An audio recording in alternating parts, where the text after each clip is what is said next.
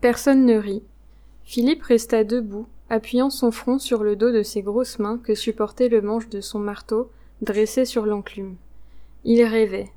Ses quatre compagnons le regardaient, et tout petit entre ces géants, Simon, anxieux, attendait. Tout à coup, un des forgerons, répondant à la pensée de tous, dit à Philippe. C'est tout de même une bonne et brave fille que la Blanchotte, et vaillante et rangée malgré son malheur, et qui serait une digne femme pour un honnête homme. Ça c'est vrai, dirent les trois autres. L'ouvrier continua.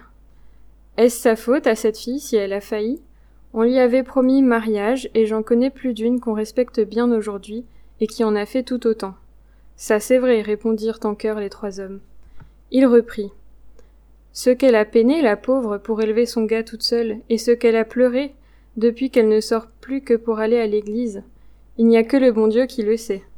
C'est encore vrai, dirent les autres. Alors, on n'entendit plus que le soufflet qui activait le feu du foyer. Philippe, brusquement, se pencha vers Simon. Va dire à ta maman que j'irai lui parler ce soir.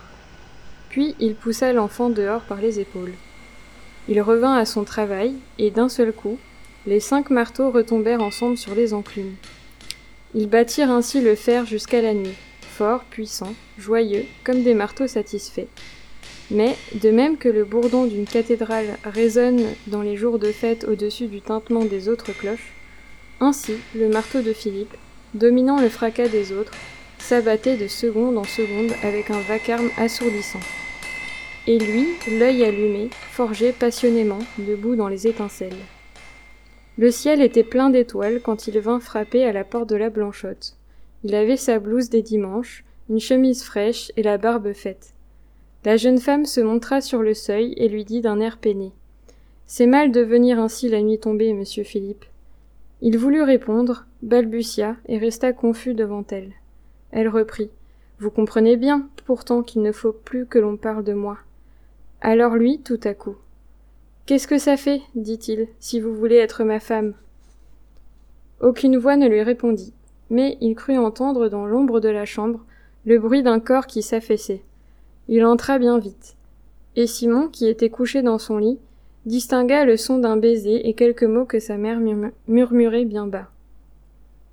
Puis tout à coup, il se sentit enlevé dans les mains de son ami, et celui-ci, le tenant au bout de ses bras d'Hercule, lui cria. Tu leur diras à tes camarades que ton papa, c'est Philippe Rémy, le forgeron, et qu'il ira tirer les oreilles à tous ceux qui te feront du mal. Le lendemain, comme l'école était pleine et que la classe allait commencer, le petit Simon se leva, tout pâle et les lèvres tremblantes. Mon papa, dit-il, d'une voix claire, c'est Philippe Rémy, le forgeron, et il a promis qu'il tirerait les oreilles à tous ceux qui me feraient du mal. Cette fois, personne ne rit plus.